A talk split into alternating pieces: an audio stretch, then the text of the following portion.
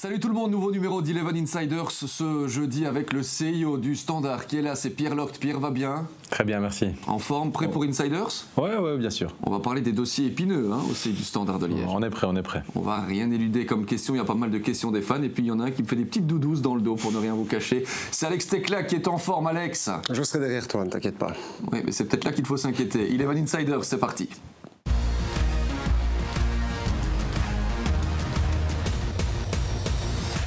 On est là pour une nouvelle émission. On a pris place cette fois dans le studio avec Alex Teklak, je le disais. Alex, c'est pas trop la forme en fait. Pourquoi ? Parce que l'Atlético a été éliminé, mais c'est pas grave, je vais m'en remettre, hein, Jérémy. D'accord. Et comme ça, on sait aussi que vous êtes l'un des fans de l'Atlético à Madrid depuis tout petit en fait. Oui. Il y a des soirées un petit peu plus difficiles comme ça. Yannick Carrasco ne vous a pas fait plaisir, entre guillemets, avec ce pénal raté. Je l'aime beaucoup quand même. D'accord, voilà. c'est très bien. On est très heureux que vous soyez là, ceci dit, avec en face de vous le CIO du Standard qui nous fait le plaisir de venir dans Eleven Insiders. C'est Pierre Locht. Pierre, ça va bien au Standard pour l'instant ? Ça se passe plutôt bien au Standard pour le moment, oui, tout à fait. On a connu des jours un peu plus difficiles par le passé. On a connu dans un passé qui n'est pas si ancien des jours, voire des semaines et des mois plus compliqués, je confirme. Elle est comment l'ambiance dans les bureaux là, à Sclessin pour l'instant ? Elle est bonne et honnêtement elle est sereine et elle est très positive par rapport à l'avenir. Oui. Un peu plus sympa aussi que du côté du Sporting d'Anderlecht. On fait la comparaison parce que vous vous êtes affrontés ce week-end, parce que vous êtes aussi passé par une situation un peu similaire la saison dernière. Oui, tout à fait. Il passe par une période compliquée. Voilà, c'est la loi du sport, c'est la loi du football. Mais c'est vrai qu'on sait que c'est compliqué de passer par ces moments-là. Quand rien ne va, rien ne va. Du coup, vous vous attendiez à vivre un début de saison comme celui-ci. C'est 25 points sur 42. 60% des points pris par le Standard en championnat. Honnêtement, vous voyez d'où vous venez, vous voyez aujourd'hui. Est-ce que vous y attendiez si vite ? Non, peut-être pas si vite. Maintenant, on l'espérait. Voilà, le Standard, ça reste un grand club. Il reste, même après une saison compliquée, beaucoup d'éléments qui peuvent nous aider à remonter assez vite la pente. Voilà, il fallait trouver les bons ingrédients. Il fallait faire prendre la sauce, comme on dit. Et pour le moment, ça se passe bien. Après, de nouveau, pas d'euphorie parce que ça monte très vite et ça redescend très vite dans le football et au Standard en particulier. Et on en parlera, bien sûr. On parlera de l'été, du Standard, l'été qui est passé, le mercato qui va arriver aussi. On parlera des dossiers un petit peu épineux. Il y a du Selim Amallah là-dedans, on fera le point. Et puis pas mal de questions aussi des supporters sur nos réseaux sociaux. Alex, je vous pose la même question finalement. Ce Standard-là, étonnant de le retrouver si haut pour l'instant, après une saison compliquée. Ouais, si vite, oui. Je pense qu'il y avait un côté un peu incertain lié à la reprise. On s'était vu avec Pierre d'ailleurs en tout premier match contre Gand. Il y avait un côté incertain parce qu'on ne savait pas véritablement vers quoi ils allaient au niveau sportif, hein, je veux dire. Au niveau administratif, j'imagine que tu avais eu les garanties aussi quant à la reprise du club et à l'investissement sérieux que représentait ce nouveau partenaire, quoi. Mais donc oui, c'est vrai. Et je crois que c'est lié aussi à l'avènement peut-être de joueurs qu'on n'attendait peut-être pas si vite non plus. Maintenant, je dirais aussi qu'il faut rester... calme, les matchs s'enchaînent et parfois les déceptions succèdent à l'euphorie, donc il faut rester calme en effet. On va revenir sur ce qui s'est passé dans le Clasico, reparler un petit peu des incidents de manière très brève et aussi bien sûr sur le match, mais avant cela on a envie de faire un peu plus connaissance avec Pierre, le CIO du Standard. Mais Pierre n'a pas toujours été le CIO du Standard. Pierre est au Standard depuis 12 ans. Depuis 12 ans. Et Pierre Locht est passé par tous les échelons, en fait, dans cette entreprise Standard de Liège. Oui, je dirais peut-être pas par tous les échelons, mais par en effet un peu tous les départements, en tout cas. Donc je suis arrivé comme team manager à l'époque en 2011, à l'époque encore de Pierre-François. Et puis j'ai fait ça pendant à peu près 3-4 ans, avant de passer plus dans une fonction juridique, donc là au stade, puisqu'on sait qu'on est un peu répartis sur divers sites au Standard. Puis après, voilà mes fonctions juridiques. J'ai basculé vers la troisième grande partie du club qui est l'académie, sous Bruno Venanzi, et j'ai pu pendant là aussi 3-4 ans à peu près diriger l'académie du Standard, ce qui a été une expérience très très intéressante parce qu'on sait que c'est un pilier essentiel du développement du club pour ici en effet depuis quelques mois reprendre le rôle de CEO. Vous en seriez là aujourd'hui sans Pierre-François ? Ah bah, probablement non, vu que c'est lui à la base qui m'a fait confiance et qui m'a engagé, donc il est clair que non. Et puis ça a été très très intéressant, même si ça n'a duré qu'un an la collaboration vraiment avec lui, ça a été très intéressant de travailler sous l'autorité de Pierre-François, parce que j'ai appris beaucoup. Et donc en fait vous sortiez des études et vous avez envoyé votre CV, pourquoi? Parce que fan du Standard depuis toujours? Exactement, j'étais dans ma dernière année d'études à la bibliothèque, pas la motivation pour étudier, et je me suis dit bon allez, pour le fun on va envoyer le CV au Standard, et il est tombé au bon moment parce que le team manager avait décidé d'arrêter. Et donc voilà, quelques heures après j'étais rappelé mais en plein cours par un numéro qui commençait par 04. J'étais assez étonné, mais je n'ai pas su décrocher, donc j'ai rappelé après, c'était pour me proposer un rendez-vous. Et là, vous avez sauté dessus tout de suite? Oui, bah, y a eu quand même un peu d'hésitation, parce que bon, c'était pas un rôle vraiment juridique, donc il ne correspondait pas vraiment à mes études. Et puis j'avais une autre possibilité, entre guillemets, plutôt liée par contre à un parcours professionnel que mes parents qualifiaient de plus normal à l'époque. Donc il y a eu un peu d'hésitation, mais pas très longue, parce que je me suis dit, si je ne le fais pas, j'aurais toujours dans un coin de la tête, tiens, si j'avais été au Standard. Donc à la base, j'ai convaincu mes parents en leur disant je ferai ça un an et puis je referai quelque chose d'un peu plus normal, et ça fait 12 ans maintenant.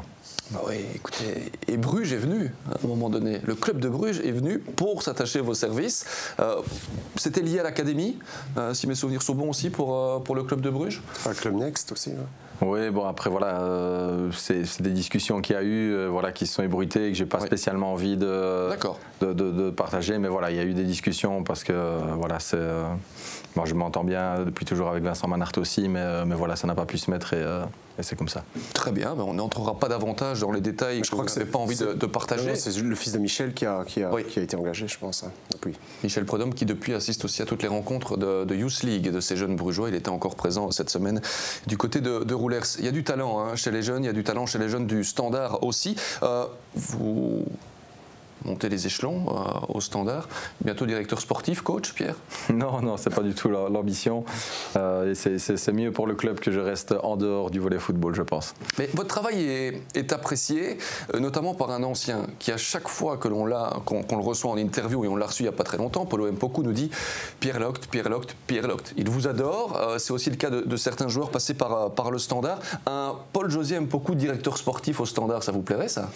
On ne sait jamais, hein, c'est possible. Je pense qu'aujourd'hui il est encore joueur et il est encore concentré sur sa carrière de joueur, mais voilà, Paulo est quelqu'un qui est très très attaché au club, ça c'est clair, et je pense qu'il a envie un jour ou un autre de revenir au Standard parce que c'est son club, et je pense qu'il a suffisamment manifesté et crié son amour pour le club, donc oui, pourquoi pas dans l'avenir. Alex, pour les supporters, on sait que l'attachement est important de pouvoir s'identifier. Quand on a au sein de sa cellule déjà un Pierre Locht qui est là depuis, il le disait, plus de 10 ans, ça aide aussi. Bah oui, c'est ça garantit aussi un petit peu la caution identitaire du club. Et au-delà de ça, je pense surtout que Pierre a effleuré le sujet. C'est important, c'est les jeunes de l'académie. Je pense que ça représente vraiment l'identité du club. J'avais lu en début de saison une interview de Réginal Goreux qui mentionnait d'ailleurs effectivement la collaboration qu'ils allaient avoir avec eux, avec le nouvel investisseur. Pardon, il avait l'air assez confiant. Et je pense que c'est là quand même que les supporters s'y retrouvent le plus, avant tout parce que c'est l'équipe qui supporte. Maintenant, effectivement, je pense que Pierre connaît suffisamment de Liégeois aussi pour qu'aujourd'hui sa tête ne passe pas inaperçue quand il se balade dans Liège. Et c'était effectivement important d'avoir encore un point de référence, je pense. Très bien, on va revenir hein, sur tout cela, sur les jeunes aussi dans quelques instants, mais on va parler un petit peu de l'actu chaude. Aussi, l'actu chaude, et chaude dans tous les sens du terme, c'était ce Clasico, Pierre, que vous allez remporter, on attend que ce soit officiel, par forfait, hein, on est d'accord? Oui, c'est ça le règlement en tout cas. Oui, tout encore une fois, va-t-on dire, après ce qui s'était passé en 2019, le coût de la facture que vous allez envoyer à Anderlecht, ça va chiffrer ça? Oui, voilà, après on attend encore des devis, pour être franc, mais oui, malheureusement, il y a eu des dégâts, il y a eu des dégâts à des sièges, il y a eu des dégâts dans le stade. Après, c'est pas, voilà, ça arrive malheureusement un peu trop régulièrement. Cette fois-ci, c'était un peu plus que d'habitude, mais voilà, c'est la coutume entre clubs, en effet, de payer pour les réparations, donc ce sera le cas cette fois-ci aussi. Alors pour l'instant, tout le monde est en train de se dire, mais que doit-on faire contre ça? C'est un phénomène qui prend de l'ampleur, ça a toujours existé, on n'a jamais vraiment trouvé la solution. Est-ce que vous allez demander, Pierre, à vos stewards d'aller faire des fouilles plus approfondies? Ça d'abord on ne peut pas, la loi l'interdit, donc les stewards sont des agents d'accueil, pas des agents de sécurité, qui peuvent faire des contrôles superficiels, qui ne peuvent pas faire de fouilles, donc il faut trouver une autre solution que les stewards, parce que c'est clair que le contrôle par les stewards ne sera jamais de nature à empêcher des fumigènes de rentrer. Maintenant, ce qui est plus embêtant, c'est qu'on voit que même lorsque c'est la police qui prend en charge les fouilles, je prends l'exemple à Charleroi, quand nos supporters se déplacent, c'est toujours la police de Charleroi qui fait des fouilles et ils passent quand même chaque fois avec des fumigènes. Et pourtant, c'est pas leur stade non plus, donc on peut pas dire qu'ils ont été les cachés avant.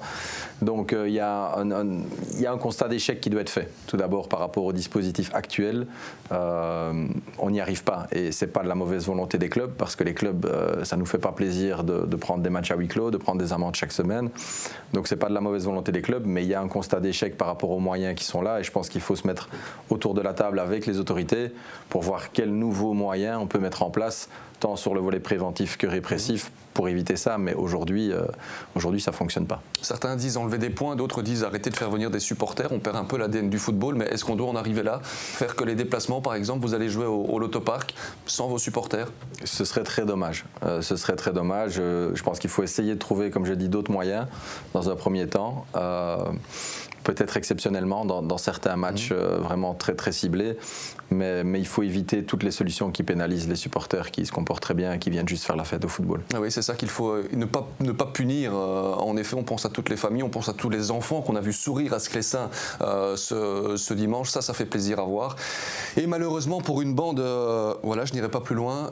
Tout cela est un peu remis en question. Alex, on sait qu'en France, par exemple, et dans d'autres pays aussi, certains maires prennent des décisions en disant « Non, mais vous ne venez pas avec vos supporters pour assurer notre sécurité ». Est-ce que malheureusement, ce sera un passage obligé chez nous en Pro League ? C'est la négation du foot, ça. Voilà. Oui. Moi, je trouve que c'est même de tout événement sportif. Imaginez, j'en sais rien, moi... je vais prendre un autre événement sportif, ça peut être un superbe concert, vous l'imaginez sans spectateurs, c'est pas possible, quoi. Voilà, c'est quelque chose qui normalement doit représenter une fête, donc non, c'est la négation du foot. Je trouve qu'en arriver là, en fait, c'est un désaveu. Et que peut-on faire ? On parle beaucoup pour l'instant d'enlever des points, mais certains disent oui, enlever des points au club, il y a certains supporters qui en fait sont même pas vraiment des supporters du club, donc ils n'en auront pas spécialement quelque chose à cirer, si vous me passez l'expression. Moi, j'ai pas de solution par rapport à ça, si ce n'est peut-être d'éduquer aussi différemment la prochaine génération de supporters, parce que celle-ci, c'est foutu. En Belgique, on a malheureusement un peu cette culture aujourd'hui, ces dernières années, et que ce soit Anderlecht ou d'autres clubs, Pierre, tu as été confronté aussi à ça avec ton club, et donc on a un peu cette culture-là qui s'est instaurée de manière vicieuse. Et je pense que cette génération de supporters ici, il faut oublier. C'est une autre qui devra effectivement prendre le relais et peut-être manifester leur mécontentement d'une autre manière. C'est vrai que quand il y a eu les gros débordements, et je vais prendre peut-être un exemple qui va vous paraître disproportionné, mais sous le règne de Margaret Thatcher en Grande-Bretagne, les décisions, elles ont été drastiques à l'époque. Pas la peine de revenir dessus, on sait tout ce qui s'est passé. Et depuis, même si le mouvement hooligan existe encore en Angleterre, il s'est quand même nettement réduit, parce qu'ils ont eu peur des sanctions qui ont été prises à l'époque. Et c'est vrai qu'on a laissé quand même beaucoup de latitude à la police pour faire régner l'ordre. Et la culture en Angleterre a changé. Je vous assure, j'ai beaucoup d'amis à moi, Pierre, tu en connais certainement aussi, qui vont voir régulièrement des matchs en Première Ligue, et même dans les divisions inférieures. C'est quelque chose qui a presque disparu des stades anglais. Maintenant, c'est vrai que lorsqu'ils se déplacent, donc ce sont des mesures qui doivent venir ailleurs que de la politique aussi. Oui, mais c'est devenu culturel. Oui, mais c'est surtout devenu culturel, parce que depuis ce gros changement-là, il y a vraiment une nouvelle culture qui s'est installée au sein des groupes de supporters là-bas.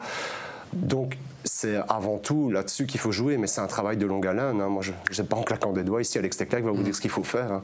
Je crois que d'autres y ont été confrontés aussi. Il faut vraiment qu'on mette en place un plan où on travaille main dans la main. Aujourd'hui, il y a un peu le côté de se pointer du doigt entre les autorités, entre les clubs, etc. Il faut sanctionner plus les clubs, il faut faire ça. Et les clubs disent, mais nous, on n'a de toute façon pas plus de moyens.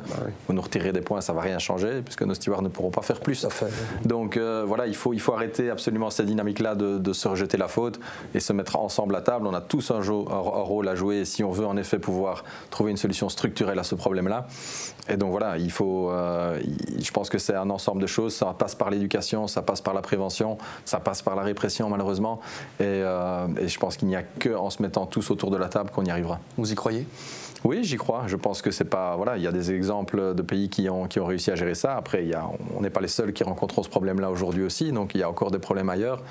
Mais il faut surtout pas être fataliste parce que sinon, alors, on arrête.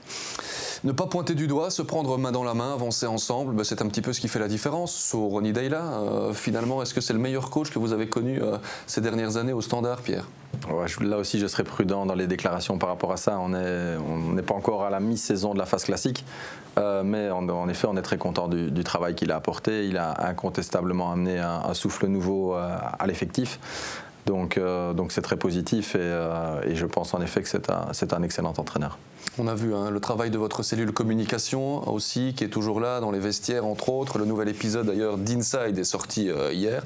Je l'ai regardé en rentrant très tard, mais on est captivé par le discours de Ronny Deila parce qu'il dégage quelque chose. Le jeu du Standard, Alex, on va revenir un petit peu sur ce qui s'est passé dans ce Clasico. Mauvais début, bel enchaînement, on a quand même le sentiment que quand ce Standard-là parvient à se mettre en route, il peut battre absolument n'importe qui, surtout à domicile. Oui, surtout, je pense que l'énergie du stade leur amène quelque chose en plus, ça c'est incontestable. Maintenant, c'est vrai qu'ils ont été bousculés en début de match par Anderlecht, qui tout à coup, après, a complètement plié. Moi, je trouve qu'il y a un savant mélange ici d'authenticité et aussi de spontanéité. Et je prends l'exemple de Tchanak, qui joue comme il est en fait.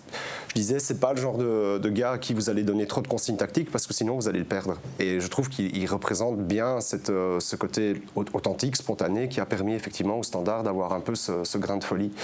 Mais après, il y a quand même un changement de dispositif, sans rentrer dans des détails trop tactiques, qui est intéressant aussi du côté du Standard, qui est appuyé, à mon avis, aussi par le staff qui entoure Ronny Deila.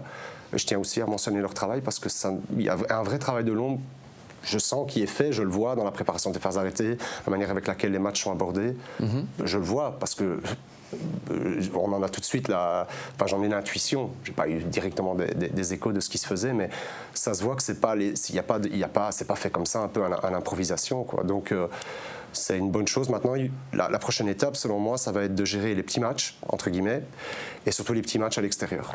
Ça, c'est la prochaine étape, parce que ce sont des matchs tout à fait différents. Quand vous jouez Anderlecht à domicile, Bruges, l'Antwerp, et c'est vrai pour d'autres clubs, mais ça l'est encore plus pour un club comme le Standard, la nature de ces matchs-là va révéler chez vous déjà beaucoup plus d'enthousiasme et d'énergie, de passion aussi dans les tribunes, mais surtout le jeu est très ouvert. Vous allez rencontrer des équipes qui le ferment, comme Malines l'a un peu fait récemment. Peut-être à Zulte dès ce samedi. Oui, voilà, j'allais le dire, j'allais l'aborder. C'est déjà un petit test, même si Zulte est dans une situation compliquée. En plus, il y a Leye en face. Voilà, Mbaye Leye va quand même aussi avoir envie de mettre quelque chose en place. L'analyse du Standard sera faite. Donc, je pense qu'à ce titre, c'est peut-être la prochaine étape. Après, est-ce que... Moi, je pense que les supporters du Standard, fondamentalement, avec ce qu'ils ont déjà eu à domicile cette saison... je ne dis pas qu'ils sont repus, mais ça les réconcilie quand même fortement avec le club. On parle souvent de connexion entre les supporters et le Standard, et je pense que ça leur donne de la confiance aussi dans le projet. Par contre, Donum va avoir un petit souci pour inviter tout Sclessin à son mariage, ça va quand même faire du monde. Ça aussi, ça en dit long, cette image, faire ça à la fin d'un Clasico, image assez insolite. Félicitations d'ailleurs à eux, Pierre. Vous avez pris du plaisir à voir votre Standard jouer comme cela dans le Clasico ? Oui, bien sûr. Ce qui était très très positif pour nous aussi, c'est que c'était une des premières fois où l'équipe a été capable de revenir après avoir été menée dans un match. Donc c'était un point sur lequel le coach a insisté après le match à Malines. Au-delà du jeu où on a été en difficulté à Malines, il dit son message à l'équipe était vraiment de dire on ne peut plus continuer à perdre notre organisation, à baisser les bras, à partir dans tous les sens dès qu'on prend un but. C'était une des difficultés de l'équipe et qui a en effet réussi à se redresser immédiatement après le goal encaissé en début de match contre Anderlecht. Après, c'est vrai que le stade aide beaucoup. Quand il est rempli comme ça et qu'il est chaud, on sait que ça porte l'équipe. Et c'est à l'équipe aussi à jouer avec ça, entre guillemets, à réussir à déclencher l'étincelle qui va faire s'enflammer Sclessin. Maintenant, je rejoins parfaitement Alex, on a encore d'autres challenges devant nous et c'est très différent de jouer à Sclessin, un Clasico ou Bruges ou l'Antwerp que d'aller à Zulte ou à Eupen. On y va aussi prochainement. La difficulté est tout autre, le challenge pour l'équipe est tout autre et maintenant... aux joueurs et aux coachs et au staff de montrer qu'ils sont capables de relever ce challenge-là aussi. À Zulte, face, vous en parliez Alex, à Mbaye Leye, évidemment, on reste pas insensible. Hein. Nous aussi, au niveau de la presse, on imagine les grands titres des quotidiens samedi matin. Leye retrouve le standard. Ça s'est un peu mal terminé quand même avec Mbaye. Qu'est-ce qui a coincé, Pierre, avec lui ? Bon, c'est difficile à dire. C'est pas à moi à poser un jugement. Après, évidemment, un entraîneur, quand la collaboration se termine, ça se termine rarement positivement quand les résultats ne suivent pas. Après voilà, je pense que les responsabilités sont toujours partagées. On sait depuis, on a vu que le contexte aussi dans lequel Mbaye a repris l'équipe était compliqué. Mmh. Le club était dans une dynamique compliquée, donc c'est jamais facile pour un coach à ce moment-là de performer immédiatement. Donc voilà, je suis content pour lui qu'il a retrouvé un nouveau challenge, même si c'est pas facile non plus. Mais voilà, ils font de nouveau des meilleurs résultats, je pense, depuis quelques semaines. Donc c'est clair que ce sera un match compliqué pour nous là-bas. Les retours qu'on avait, c'était qu'il y avait peut-être notamment sur la fin une réelle fracture avec le vestiaire. Vous avez vécu ça de l'intérieur, on sait que vous êtes très très proche des joueurs aussi, qui reviennent souvent vers vous pour discuter. Vous confirmez ça, il y avait bel et bien une fracture entre le groupe, une grande partie en tout cas, et l'entraîneur ? C'est toujours difficile, je trouve, de dire à quel moment est-ce qu'il y a une fracture à un instant T, pas 2 jours avant et pas 3 jours après. Après, voilà, comme j'ai dit, les résultats étaient compliqués.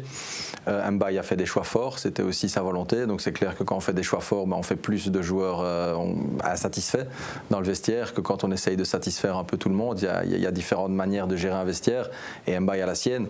Donc, c'était ses choix ou ceux du directeur justement sportif ?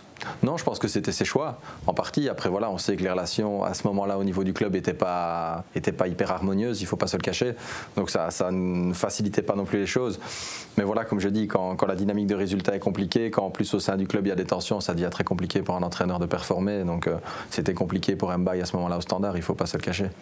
Bon, en attendant, Ronny Deila est arrivé. Comment vous l'avez recruté ? Comment vous êtes arrivé au standard à mettre le doigt sur Ronny Deila ?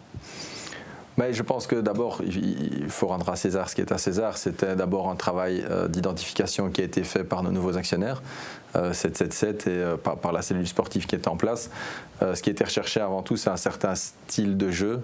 C'est vrai qu'on voulait un entraîneur qui a un football positif, qui a un football avec beaucoup d'intensité. Aujourd'hui, c'est ça qui est recherché. C'est pas un secret au niveau des équipes du groupe 777, c'est d'avoir beaucoup d'intensité dans le jeu. Et voilà, il a été dans les entraîneurs identifiés et très vite, en effet, on a constaté qu'il y avait une possibilité d'avoir un match vraiment avec le club, avec l'ADN du club. Donc voilà, c'était le choix numéro 1. Après, ça n'a pas été facile, c'est vrai, parce que voilà, New York City voulait le conserver, ça s'est très bien passé là-bas, ça se passait encore bien là-bas. Lui, il souhaitait venir parce qu'il était attiré, je pense, vraiment par le côté passionnel du club, ce qu'on retrouve quand même un peu moins à MLS, même si ça se passe bien, il y a moins la passion, on va dire, pour les équipes dans le chef des supporters. Voilà, la négociation était rude et à la fin, il a fallu faire un effort financier, il ne faut pas se le cacher, pour pouvoir le faire venir.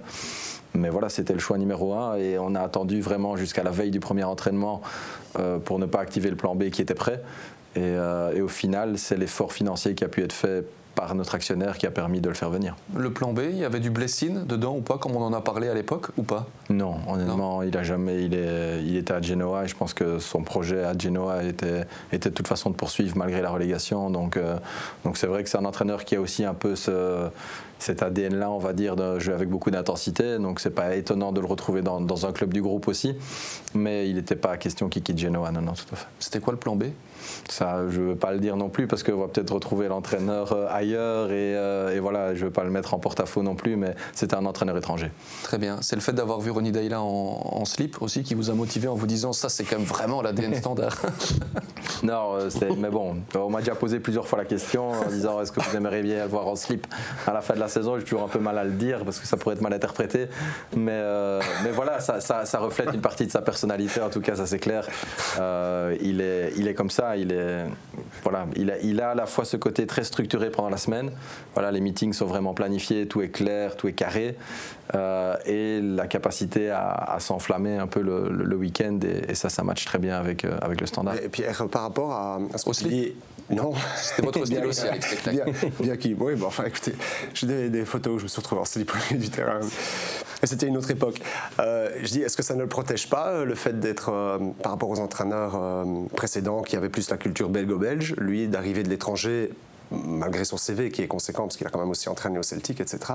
Mais est-ce que ça ne le protège pas d'avoir cette structure derrière lui qui l'entoure, en tout cas qui l'encadre et qui l'a amené par rapport aux autres entraîneurs? Je veux dire par là, le Standard a toujours été un club qui était par nature, parfois, où les gens se mêlaient un petit peu trop de choses qu'ils ne regardaient pas. Est-ce que c'est pas quelque chose dans le fonctionnement du Standard cette année-ci que tu ressens aussi, toi?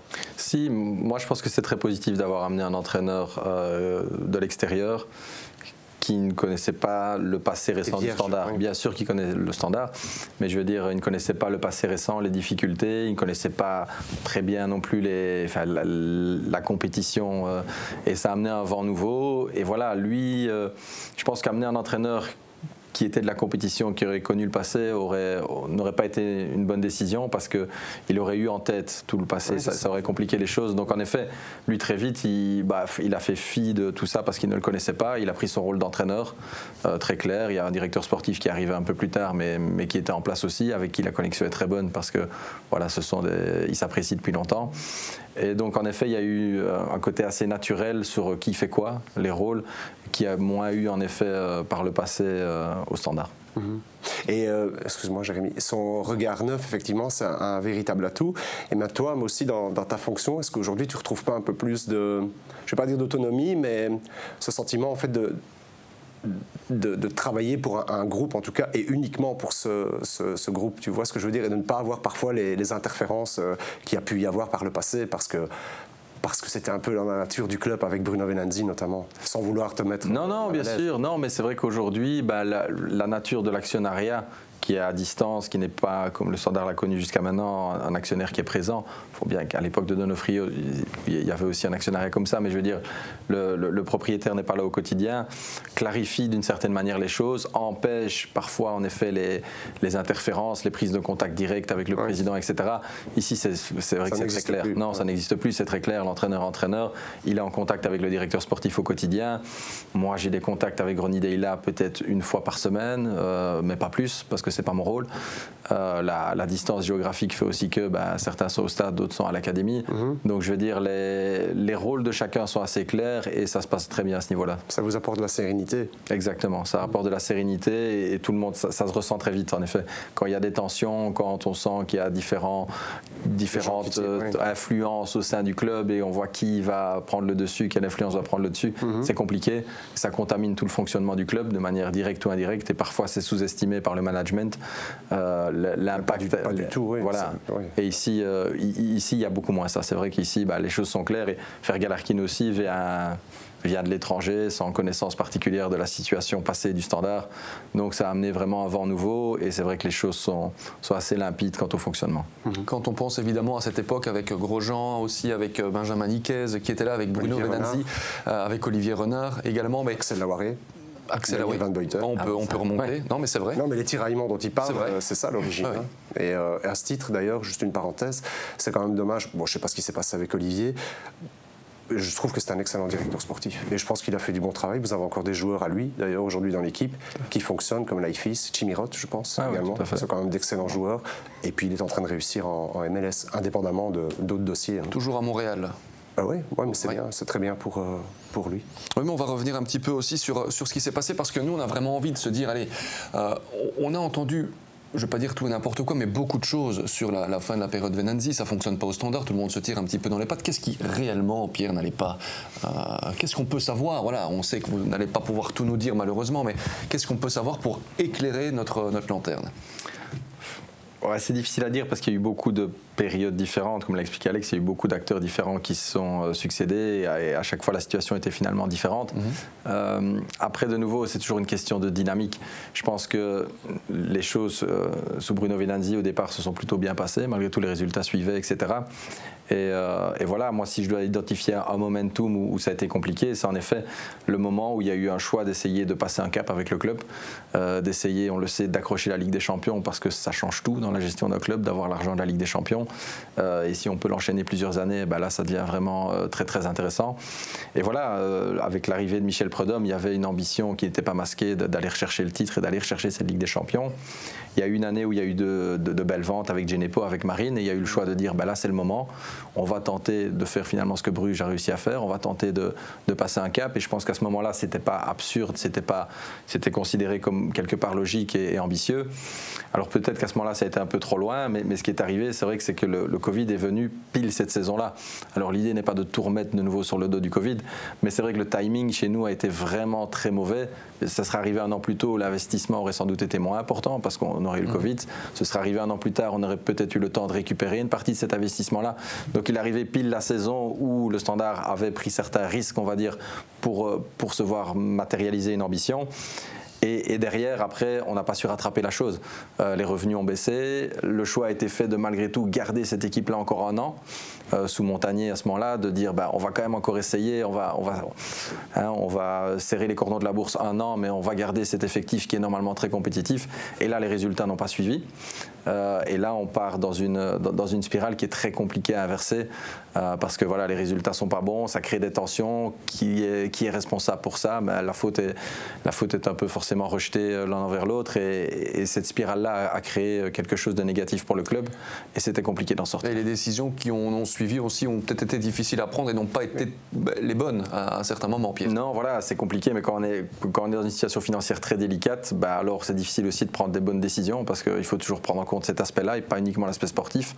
On se dit on va prendre telle ou telle personne, mais c'est quoi le budget, est-ce qu'on a l'argent, donc ça devient beaucoup plus compliqué, et c'est vrai qu'on prend des décisions plus court terme et plus moyen long terme, et à ce moment-là c'était compliqué. Donc j'ai pas envie de dire que c'est la faute à personne, mais pour moi aujourd'hui c'est vrai que c'est comme ça que je vois le passé. Ouais. Donofrio, on en a parlé à un moment donné, c'était une réelle possibilité qu'il revienne, ou c'était impayable, ou c'était injouable, ou c'était impensable même. Honnêtement, j'ai jamais été au courant de ça. Après c'était les choix de Bruno quand il était à la tête du club, c'était lui le propriétaire, mais j'ai jamais été informé de cette piste-là en tout cas. Très bien. Alex, vous vouliez réagir ? Oui, par rapport à l'arrivée de Michel, est-ce que Bruno Venanzi à ce moment-là ne se dit pas « Ok, je mets tous mes œufs dans le même panier et ça va marcher ». Est-ce que la déception n'est pas… Enfin, sa déception par la suite n'a pas… Ce manque finalement de ne pas avoir accroché ni le titre et d'avoir connu pas mal de problèmes, est-ce que sa grosse déception n'est pas liée aussi à cette période-là où il sent que finalement il n'y arrivera pas, en tout cas pas comme lui il voulait? Oui, c'est possible. Forcément, ça a été une déception puisqu'il y avait une ambition qui n'a pas été, qui s'est pas concrétisée en tout cas. Après, de nouveau, c'est compliqué de pointer du doigt parce qu'au final, la première saison avec Michel, c'est plutôt bien passé même. On a été performant en championnat et en Coupe d'Europe. Et après, c'est vrai que c'est au moment de la deuxième où de nouveau, on fait de nouveau pas des mauvaises poules européennes. On n'est pas loin de la qualification une deuxième fois. Et au moment où la compétition s'arrête, on est cinquième. Alors, on était en play-off. Qu'est-ce qui se sera passé en play-off ? On n'en sait rien. C'est vrai que 5e, c'était sans doute un peu bas, mais on sait que le Standard en play-off peut renverser la vapeur. Et donc on ne réécrira pas l'histoire, mais c'est clair que c'est cet arrêt-là, c'est ce moment-là où on est 5e. Pas de Coupe d'Europe, en tout cas pas directement. Il faut se requalifier.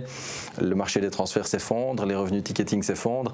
On se retrouve avec une masse salariale qui est très, très conséquente et qu'on n'arrive plus à assumer parce qu'il n'y a pas les rentrées derrière. On ne sait pas revendre des joueurs, ou on fait le choix aussi en partie de ne pas les revendre pour retenter une année avec cette équipe-là, avec un nouvel entraîneur. Donc oui, c'est une déception, mais moi en étant le plus objectif possible, j'ai du mal à pointer la responsabilité sur une personne. C'est pas vraiment le but de ma question. Je me demandais dans quelle mesure aussi à un moment donné, un homme comme Bruno Venanzi, comme Roland Duchâtelet ou comme d'autres dans d'autres clubs ne sont pas épuisés. C'est ça que je veux dire, parce qu'il a quand même recherché des investisseurs pour ensuite. En Belgique, je pense qu'il en a recherché, il n'en a pas vraiment trouvé, pas à son goût en tout cas. Et finalement, il a dû se tourner vers l'étranger. Donc je veux dire par là que c'est un supporter du Standard, ça le restera. Et parfois, cette étiquette qu'on lui a collée, président émotionnel, etc., président supporter, qui se justifie ou pas, ça j'en sais rien. Il faudra lui poser la question un jour. Mais je trouve qu'il a vraiment été épuisé par.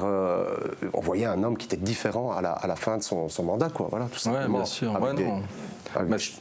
Tout à fait, excuse-moi de couper. Oui, non, mais c'est très lourd à porter. Porter le Standard seul, et je pense que c'est aussi ça recherche à un moment d'un partenaire, c'est de ne plus être seul à porter tout ça, parce que c'est très lourd à porter le Standard. Quand vous êtes là au quotidien, que vous êtes l'actionnaire unique ou quasi unique du Standard, c'est compliqué à porter. Maintenant, je crois qu'il a aussi amené beaucoup de bonnes choses, et on le voit aujourd'hui dans les jeunes qui reviennent de l'académie. Il y a eu Siké, il y a eu Balikwisha, tout ça a été fait suite à son impulsion aussi. Donc, il y a aussi du positif à retenir de cette période-là. Il y a aussi deux coupes, donc il y a eu de bons moments aussi, mais c'est vrai que quand ça tourne mal, au Standard, c'est compliqué à à supporter. Ouais. Puis on parlait de Bruno Venanzi, il est toujours au club, parce qu'on a été voir sur l'organigramme sur votre site, il est toujours président, visiblement. Voilà. Ah, alors c'est une erreur, non, tout à fait. Non, moi on m'a dit qu'il n'y avait plus d'organigramme sur le site. Ah, bah, normalement il n'y en a plus, et peut-être c'est une ancienne version ou quelque chose. Non, je vous confirme que Bruno a vendu toutes ses parts et n'a plus aucun lien avec le Standard aujourd'hui. Ça, on voulait mettre ça à jour, évidemment. Ouais, c'était le petit clin d'œil de cette Eleven Insiders. On continue de parler finances dans un instant, mais vous évoquiez le nom de Balikwisha. Je ne reste pas insensible à ça, on sait par quoi il est passé. C'est presque incroyable, au final, qu'à un moment donné, on a suivi l'épisode, hein, Michel-Ange qui a pris le libérer mon frère. Et c'était quoi le problème quand on voit, c'est l'un des meilleurs cette saison? Oui, parce que là aussi, je pense qu'il faut être très clair, il n'y a jamais eu une consigne de la part de la direction et de l'ancien actionnariat de dire voilà, William ne peut pas jouer, William doit être mis de côté à cause de ce qui s'est passé avec son frère. Avec tous les précédents entraîneurs, il a été mis dans le noyau au départ, il a été proposé aux entraîneurs. Et la sauce n'a jamais pris. Et c'est vrai que moi, étant à ce moment-là à l'académie, il y avait une petite frustration de notre part. Parce que voilà, il a commencé, je me rappelle justement sous Michel Preud'homme avec Emilio Ferreira, et je me rappelle Emilio Ferreira qui me disait mais Pierre, à l'entraînement pour moi c'est le meilleur. Déjà à ce moment-là, donc on parle il y a 4 ans de ça. Et puis il a été lancé, je me rappelle, un match de coupe sous Michel Preud'homme où on est éliminé, je crois que c'était contre Knock ou quelque chose comme ça. Donc ok, on sait que le lancement est toujours important, entre guillemets, la première expérience n'a pas été positive. Après voilà, à ce moment-là, il jouait ailier, c'est important aussi, c'est pas négligeable, il a toujours été catalogué comme un ailier, et c'est vrai qu'il avait du mal à concrétiser ses actions, donc c'était un très beau joueur, mais quand on est ailier, on attend d'un ailier qui fasse la différence, qu'il amène l'assist ou qu'il amène le but, et c'était pas la force de William à ce moment-là, donc il y avait un peu cette frustration-là dans le chef des entraîneurs, et donc en effet, il a été ramené chez les jeunes, et la saison dernière c'était le leader vraiment des U21 dans cette lutte pour la 1B. Il a été repositionné dans l'axe du jeu, donc il faut saluer le travail du staff à ce moment-là aussi d'avoir fait ça, d'avoir compris que c'était peut-être mieux pour lui aussi de redévelopper ce projet-là. Donc il y a eu tout un projet avec lui dans lequel il a vraiment mordu, il était clairement le plus âgé de l'équipe l'année dernière, donc je pense que c'est à la fois son mérite et le mérite du staff de l'académie d'avoir gardé ce joueur impliqué, gardé ce joueur motivé et avoir continué à le faire évoluer malgré le fait que ces différentes tentatives d'intégrer le noyau A n'avaient pas été concluantes. Vous auriez bien aimé aujourd'hui avoir les deux frères Balikwisha au Standard, aujourd'hui, à l'heure actuelle ? Oui, bien sûr. Michel-Ange, c'est un super joueur aussi, ça, il n'y a aucun doute là-dessus. Après, voilà, c'est la situation qui a fait que, c'est le contexte qui a fait que, de nouveau, il ne faut pas blâmer les responsabilités, mais c'est deux joueurs très différents, mais qui auraient pu être très complémentaires. Bon. Alex, après, non, mais on parle de 777 Partners et du financier. Mais par rapport justement aux jeunes, c'est vrai que tu t'es retrouvé, enfin le Standard s'est retrouvé dans des situations où ils étaient quelque part un peu obligés de les vendre. Puis la situation financière, est-ce qu'à l'avenir, c'est pas l'idée aussi, c'est de ne pas pouvoir monnayer à leur juste prix finalement les jeunes que vous allez sortir de l'académie? Je pense aux jeunes Chanak qui peut-être à un moment donné va susciter l'intérêt d'autres clubs. C'est pas frustrant aussi ça quand le travail est fait? Ok, vous renflouez les caisses, je pense à Siké effectivement, Balikwisha en faisait partie aussi, mais d'un autre côté, est-ce que vous n'êtes pas retrouvé dans une situation obligatoire par obligation de devoir les vendre? Oui, de nouveau, ça il faut être honnête, oui, le club avait besoin d'argent et n'était pas en mesure de refuser ces offres-là à ce moment-là. Après voilà, c'est toujours difficile de savoir quand vendre un jeune aussi, parce que c'est vrai que c'est pas toujours une augmentation linéaire non plus. Il y a des exemples de jeunes qui performent bien et qui ont moins une possibilité de passer un cap et où le club refuse et où derrière ça se passe un peu moins bien. Enfin, on m'a dit récemment, je ne sais plus quand Anderlecht avait refusé une offre pour Sardella, je ne sais plus à quel montant, il y a 2 ans de ça. Voilà, maintenant je pense qu'il va revenir, c'est un bon joueur et il est bien aujourd'hui. Enfin, le projet 23 en D1B est très positif pour cela. Mais voilà, ce n'est pas toujours facile de savoir à quel moment il faut accepter ou pas l'offre, mais c'est vrai que c'est le but dans l'avenir de ne plus être obligé de vendre. Ça, c'est l'objectif, mais ça va prendre encore un peu de temps parce qu'il faut encore redresser la barre au niveau financier, au niveau du Standard. Ah oui, justement, tiens, c'est l'une de nos questions. Nicolas sur Twitter nous a dit « Bonjour Pierre, vu l'atmosphère générale incroyable dans le club actuellement, ne pensez-vous pas que nos actionnaires devraient mettre la main à la poche de manière raisonnable pour, par exemple, prolonger le contrat de certains joueurs ?» Tiens, comme ça se passe bien. On parlait du financier. Oui. Pour Nicolas. La première réponse, c'est que les actionnaires ont déjà mis la main à la poche. D'abord pour racheter le club et ensuite pour sauver le club. Donc il y a déjà eu un investissement massif dans le rachat et puis un investissement massif en augmentation de capital pour permettre simplement la continuité des activités. Voilà. Donc bien sûr, on peut toujours demander plus, mais bon, il faut aussi se mettre à leur place. Donc ça c'est le premier point. Le deuxième point par rapport aux prolongations, voilà, on sait qu'on est dans une situation compliquée avec certains joueurs parce qu'ils auraient, idéalement, les prolongations auraient dû être faites avant. Quand on rentre dans la dernière année de contrat, c'est toujours plus compliqué, les discussions sont toujours plus compliquées. Donc voilà, avec certains, les discussions sont encore en cours. Il ne faut pas faire n'importe quoi non plus pour à tout prix prolonger. On doit avoir une certaine ligne de conduite dans laquelle on doit rester vis-à-vis aussi des autres joueurs pour garder une cohérence dans la politique salariale. Mais voilà, il y a des joueurs pour lesquels on va se battre jusqu'au bout pour essayer de les convaincre de prolonger. Comme Selim Amallah ? Oui, Selim Amallah, la porte est toujours ouverte à notre niveau. Voilà, il y a eu une négociation qui ne s'est pas bien passée, il faut le dire. En tout cas, pendant un certain temps, elle s'est bien passée. Et puis après, elle s'est pas bien passée. Et où le club estime que voilà, le déroulement des discussions ne permettait plus de collaborer de manière sereine. Selim voulait partir ? Non, je ne sais pas si Selim souhaite partir ou pas, ça c'est lui qui répondra. Ce que je dis juste, c'est qu'au moment de la négociation, nous on estimait à un moment qu'il y avait certaines choses qui ont été dites qui derrière ne se sont pas matérialisées au moment où elles devaient se matérialiser. Voilà, lui aura une autre version forcément, c'est toujours comme ça, mais voilà, tandis que dans d'autres dossiers on n'en est pas là, on continue à discuter, c'est compliqué parce que les joueurs en question savent qu'ils sont dans une position confortable, ils sont à quelques mois d'être libres, d'être gratuits, de pouvoir s'ouvrir les portes de club, de pouvoir négocier peut-être des salaires plus hauts, il faut se mettre à leur place aussi, hein, c'est leur carrière, ils n'en ont qu'une, donc moi c'est pas le but de blâmer cette approche-là.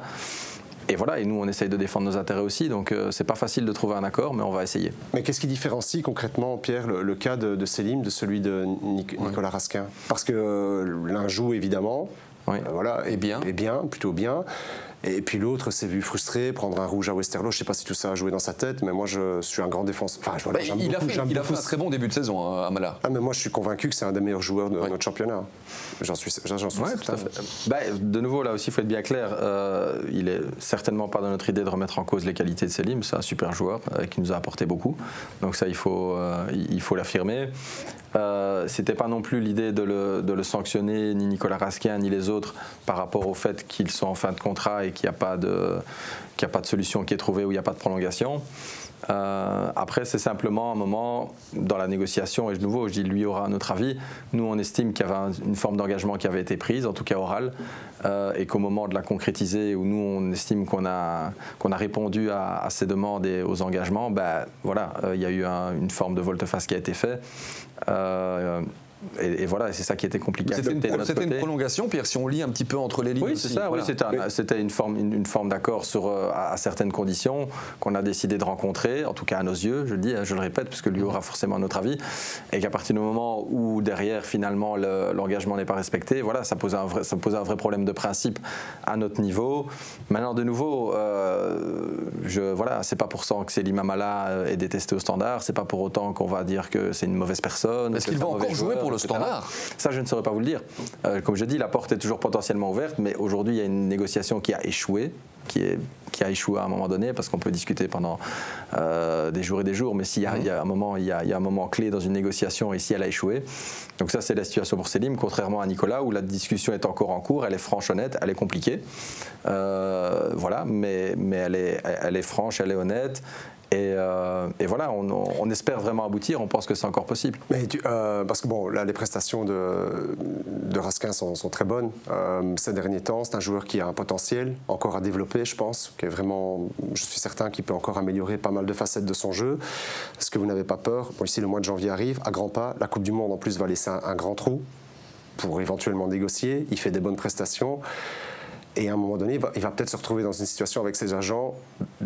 On va lui proposer une offre peut-être de l'étranger ou ailleurs, ou en Belgique, irrefusable. Est-ce que vous ne sentez pas quand même que là, le temps que lui, entre guillemets, gagne, je ne sais pas, parce que moi je trouve qu'il est venu au 7, là, je lui ai posé la question un peu, voilà, je lui ai dit, tiens, si tu vas re-signer, il me dit, bah ouais, qu'est-ce qui est en train de se passer là, voilà, il m'a répondu comme ça, il avait l'air d'être rassuré, donc est-ce qu'il peut encore s'inscrire ? Et à la limite, que vous monnayez son transfert éventuel l'an prochain, j'en sais rien, mais pour ne pas que vous restiez sans rien, quoi. Ouais, non, bien sûr, c'est ça le cœur de la discussion aujourd'hui, hein, ça on va pas se le cacher. D'abord, il faut dire qu'il y a toute une période où lui et notamment d'autres joueurs nous ont dit on veut voir ce que c'est le Standard version 777, on ne sait pas, est-ce que ça va être compliqué comme l'année passée, est-ce que ça va être… Et objectivement, je pouvais comprendre cette approche-là, et j'ai dit bah oui, ok, il disait voilà, je ne veux pas négocier maintenant parce que je ne sais pas ce que ce sera le Standard, quel joueur, quel entraîneur, quelle dynamique. Donc bah, ça nous a amené quasiment au mois d'août, début septembre, où là on a pu dire aux joueurs, bah, je pense que vous voyez maintenant, voilà, vous voyez les ambitions du club, vous voyez que ça se passe bien, vous voyez le coach, vous voyez, donc maintenant on va se mettre réellement à table au niveau des chiffres, et depuis c'est ce qu'on fait. Sauf que voilà, c'est en effet compliqué parce que le joueur sait qu'il est dans une position très favorable, il ne faut pas se le cacher, et que nous, bah, on veut quand même à un moment récupérer un minimum les intérêts, et ce n'est pas juste re-signer un papier pour re-signer un papier, il faut quand même qu'il y ait un intérêt pour le Standard de prolonger.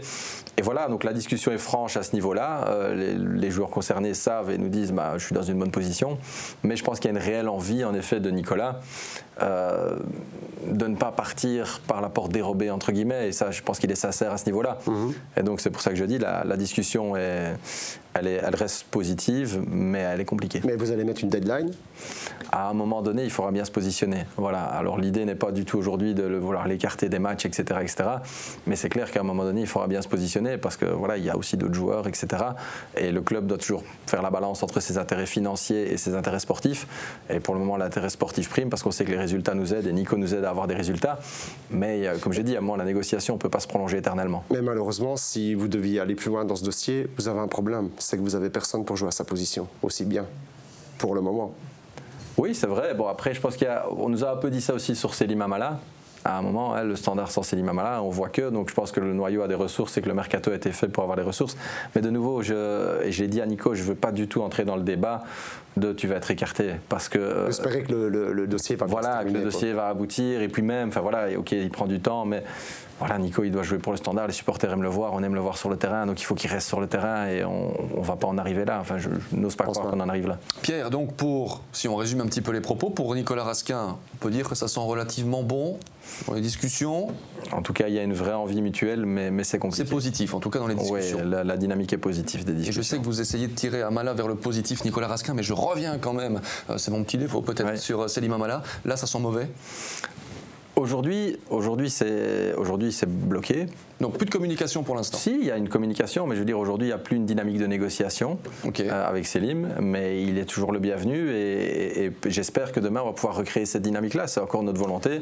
Après, voilà, je pense qu'il y a une échéance très importante pour Selim qui arrive dans les prochaines semaines, c'est la Coupe du Monde. Et donc à un moment, il faut aussi respecter les timings. Je ne pense pas que lui, aujourd'hui, soit vraiment dans l'état d'esprit, vu ce qui s'est passé, de redémarrer une discussion avec le Standard. Je pense que c'est probablement quelque chose qui viendra après sa Coupe du Monde parce que voilà, il est focus là-dessus. Et je pense que pour sa carrière, ça peut être un tournant aussi. Et je lui souhaite vraiment, pour lui et pour le Standard, qu'il fasse une super Coupe du Monde. Tout le monde sera gagnant s'il le fait. Donc aujourd'hui, je pense qu'il est concentré sur cet objectif-là et espérons que ça se passe très bien pour lui. Tout le monde sera gagnant, surtout lui, si jamais. Surtout lui, vu la situation contractuelle. Mais après, c'est peut-être un peu ce qu'il attend aussi. Voilà.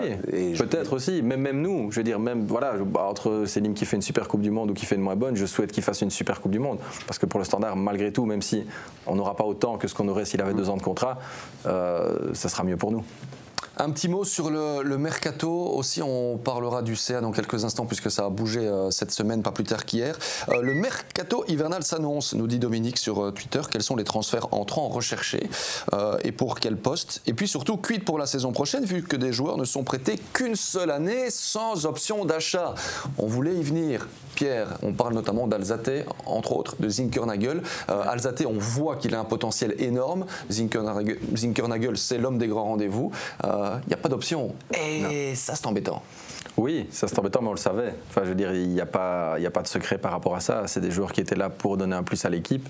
C'est des joueurs qui, sans trahir de secret, ont des rémunérations qui aujourd'hui sont au-dessus des normes qu'on peut offrir au Standard, clairement dans leurs clubs respectifs. Donc voilà, après, tout peut potentiellement se passer. Ils sont en train, d'apprécier le club, d'apprécier y jouer.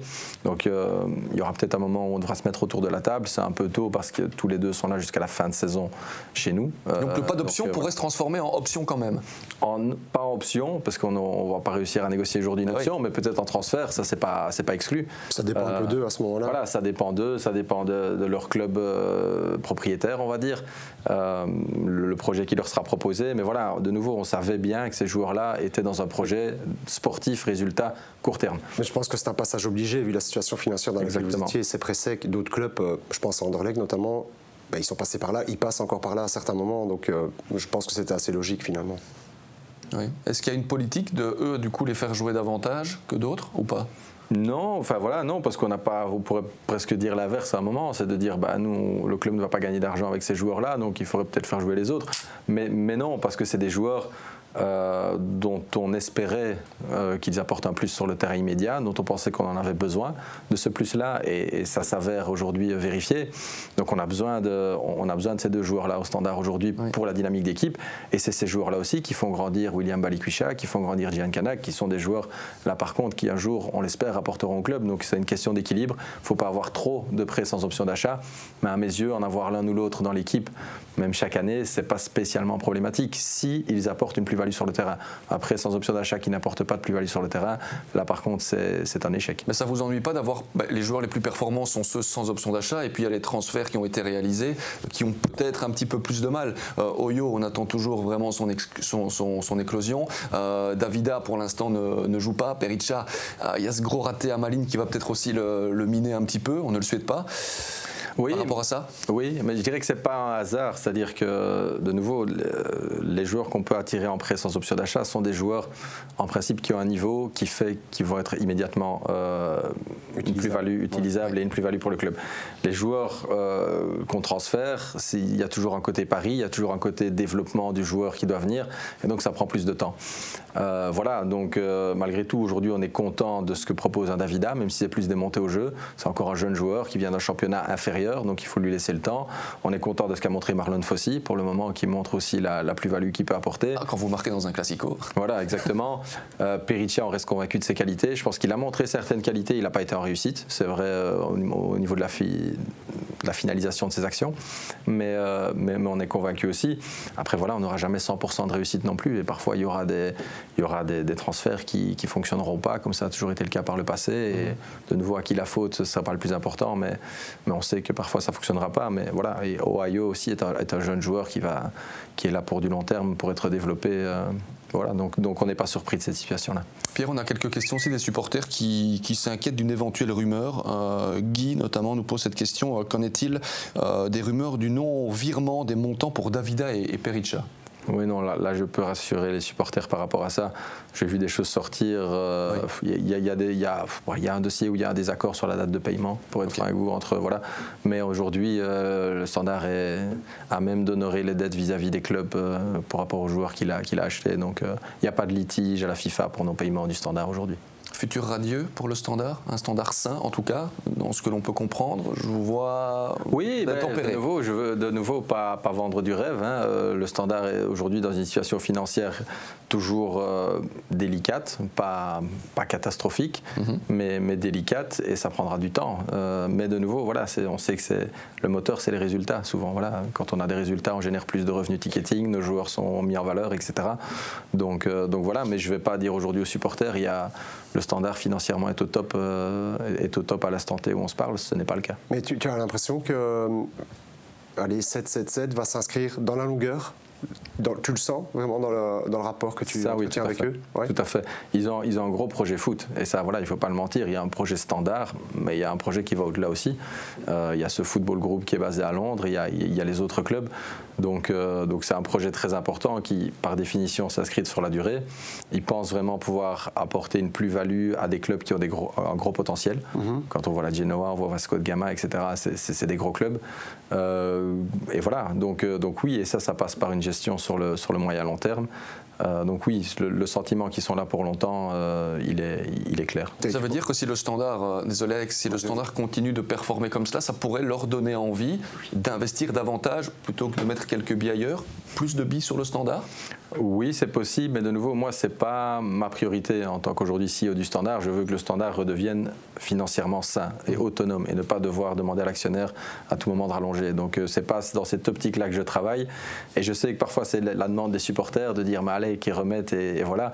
Mais j'essaye, quand j'ai des discussions avec les supporters, de dire c'est pas ça qu'on doit espérer pour le club. On doit espérer pour le club qu'on refasse des belles ventes et qu'on redevienne autonome financièrement. Mais moi je comprends, parce que je te disais tout à l'heure, c'est un gros avantage d'avoir comme ça une culture étrangère finalement qui fait fi du passé et qui ne sait pas ce qui s'est produit au Standard. Et d'un autre côté, je ne vais pas dire que c'est une faiblesse, mais le désavantage, c'est aussi de ne pas considérer le club comme une entité à part entière. Et je t'en avais parlé au 7, là, si tu t'en souviens. Est-ce que, je repose cette question, je me le demande toujours, est-ce que le Standard, vu la nature de l'institution, est-ce que c'est pas un club qui doit être traité de manière à part entière ? Parce que tu connais le côté très sanguin des supporters, et voilà, volcanique même, parfois, c'est ce qui fait la force aussi du club, parfois sa faiblesse, dans d'autres moments. Moi, ce côté un peu, je n'aimerais pas, en tant que supporter du Standard, je veux dire, avoir ce côté peut-être un peu impersonnel, tu vois, de la gestion du club. Oui, je comprends. Mais je pense que l'un n'empêche pas l'autre, c'est-à-dire avoir un portefeuille de club n'empêche pas d'avoir une gestion très spécifique des différents clubs. Et aujourd'hui, c'est comme ça que ça fonctionne. Alors, est-ce que ça va continuer comme ça ? Je ne le sais pas. Mais aujourd'hui, à l'instant T, c'est comme ça que ça fonctionne. Donc, on a des calls de groupe avec les différents clubs, en effet des réunions online, mais où l'idée n'est pas de prendre des décisions, c'est des réunions d'information. Tiens, qu'est-ce qui se passe là, est-ce que quelqu'un a une problématique à relever ? Et parfois, c'est enrichissant d'entendre ce qui se passe dans d'autres clubs, on peut en tirer des enseignements, mais les prises de décision sont toujours très spécifiques par club. Donc il y a un vrai projet sur chaque club aujourd'hui, et il n'y a pas de décision qui dise désormais pour tous les clubs on va faire ça, ou pour tous les clubs on va faire ça, on veut aller par là. Pour chaque club, ils sont conscients de l'enjeu et des enjeux très différents dans chaque club. Donc je pense que l'un n'empêche pas l'autre. Avoir un groupe de clubs n'empêche pas une politique très spécifique pour chacun d'entre eux. Je voulais juste, je faisais référence à la période du Roland Duchâtelet, tu sais, où il avait son pôle de club, quoi, où il s'est planté par rapport à ça, parce qu'il avait un côté, par rapport à l'attachement qu'il devait avoir ou la particularité du Standard, il s'est quand même un petit peu trompé. Voilà. Ouais. Mais ça ne t'inquiète pas du tout, ça ? T'es pas... Non, aujourd'hui non. Je pense que ce qui n'a pas fonctionné peut-être sur Roland Duchâtelet, je ne pense pas que c'était lié au fait d'avoir plusieurs clubs de nouveau. C'est peut-être plus en effet un problème de communication intrinsèque et de compréhension vis-à-vis des supporters, clairement. Maintenant, aujourd'hui, moi j'ai la conviction que ça peut être une force pour le Standard. Voilà, après, c'est ma conviction aujourd'hui, et on travaille ensemble depuis quelques mois seulement avec 777, donc c'est encore récent. Mais aujourd'hui, j'ai vraiment la conviction que ça peut être une force. Okay. Comment tu as été choisi ? Je me mets à tutoyer Pierre Locht. Voilà, ça c'est. Il n'y a pas de problème. Le tutoie. On arrive à pratiquement une heure. Avec plaisir. Pratiquement une heure d'émission, c'est peut-être pour ça. Pierre, comment. On continue du coup. Tu es arrivé à ce poste-là. Tu as dû passer un entretien, parce que finalement, quand on regarde l'ère Venanzi, tu es le seul ou l'un des deux seuls à être, à être resté au final pratiquement, quand on regarde la haute direction du club. Oui, quand on regarde le comité exécutif, c'est vrai. Après, j'assiste vraiment, une bonne partie du management du club est toujours le même, il y a eu très peu de changements, et mis à part Fergal Harkin au niveau sportif et l'entraîneur, il y a eu l'arrivée d'un nouveau CFO, mais qui est liégeois aussi.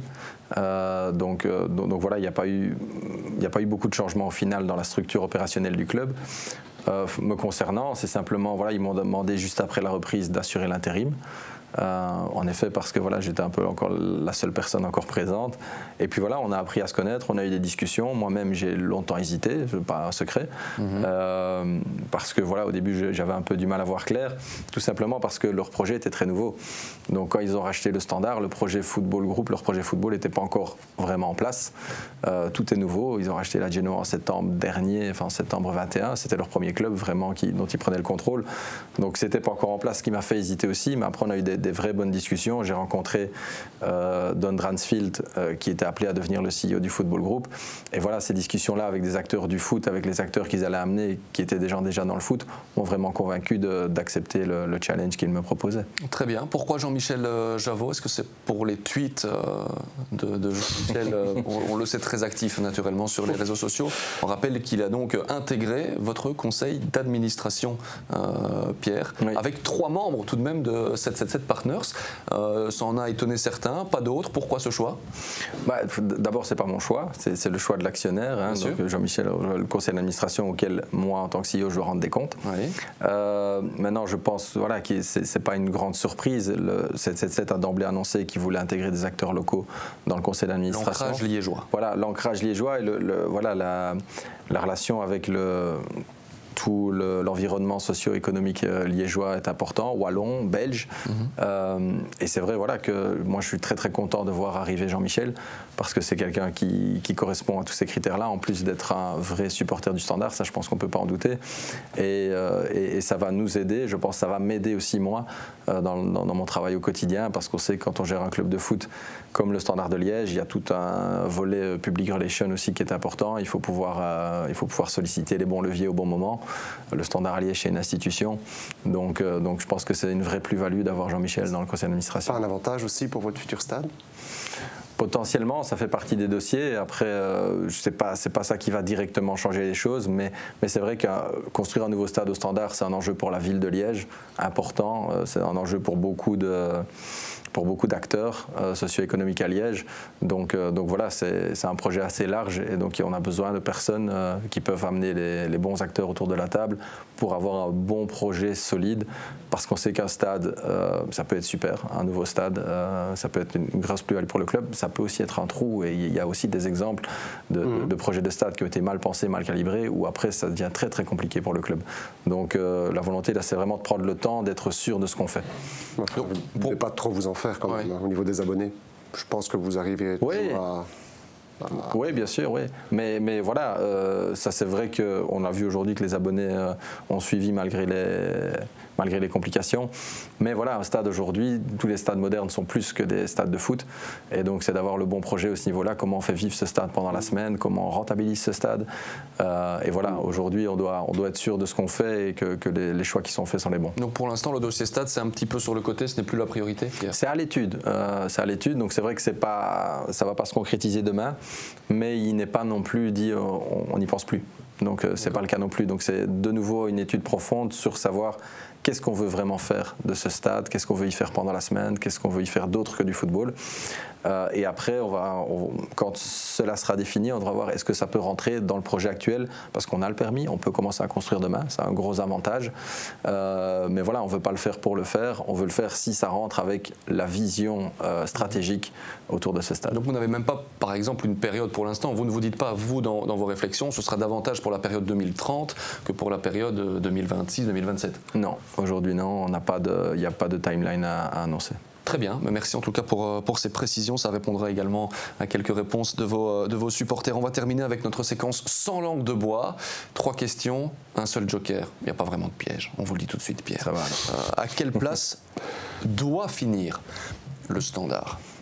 Donc là, on est d'un point de vue plus direction. À quelle place doit finir le Standard cette saison ? À une meilleure position que l'année dernière. Ça, c'est ce que vous avez donc communiqué au staff, aux joueurs ?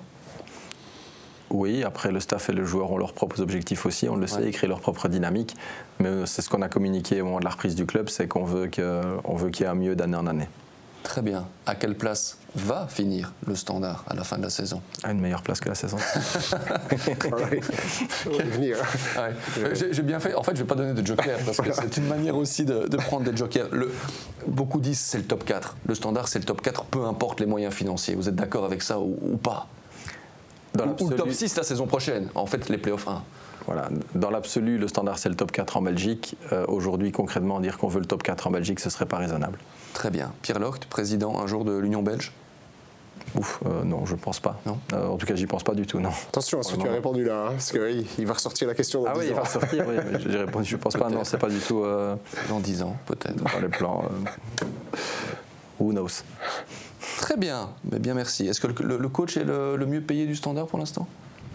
La personne la mieux payée au Standard pour l'instant, est-ce que c'est le coup ? Non, c'est Pierre, mais il ne va pas le dire. Joker, voilà, il l'a donc utilisé. J'ai rajouté une question pour pouvoir le faire. Alex, oui. Cette émission va tout doucement se terminer dans les prochaines secondes. Est-ce que vous avez encore l'envie de rajouter quelque chose ? Non, après, ce sera trop tard. Moi, je l'ai déjà dit, parce que je supporte personne. Et je le dis de manière très objective, je suis content que les clubs performants et les fleurons du football belge. C'est dommage pour Anderlecht pour le moment, mais ils doivent bien se porter parce que c'est important pour notre coefficient européen et c'est important de manière générale pour la dynamique du football belge qu'il soit le plus attractif possible. Donc quand le Standard va bien et que Bruges va bien et si Anderlecht peut aller mieux ou d'autres équipes, c'est très bien. On espère en effet avoir un Standard et un Anderlecht au top au même moment pour avoir un Clasico qui arrive jusqu'à son terme. Ce serait déjà une bonne chose aussi. Tout à fait. Ouais. N'est-ce pas Pierre, d'accord. Merci. Merci à vous d'être venu. Petite demande, en vue des prochaines semaines, est-ce que le Standard pourrait nous envoyer par exemple un William Balikwisha? On en a parlé. Ça, il faut voir avec le département communication, hein, c'est pas mon rôle. Très bien, là aussi, hein, on voit, on teste. On demandera en effet à Olivier Smets qui fait du bon boulot du côté du Standard, puisqu'on essaye d'avoir William depuis un petit temps, par exemple. Les supporters le demandent aussi. Bon, les supporters nous demandent la semaine prochaine, donc nous on reviendra dans Eleven Insiders. Avec quel invité? Suspense. En attendant, cette émission est à revoir, à réécouter sur Spotify, sur YouTube, sur le site d'Eleven Sport, bref, un petit peu partout. Belle journée, à bientôt, salut.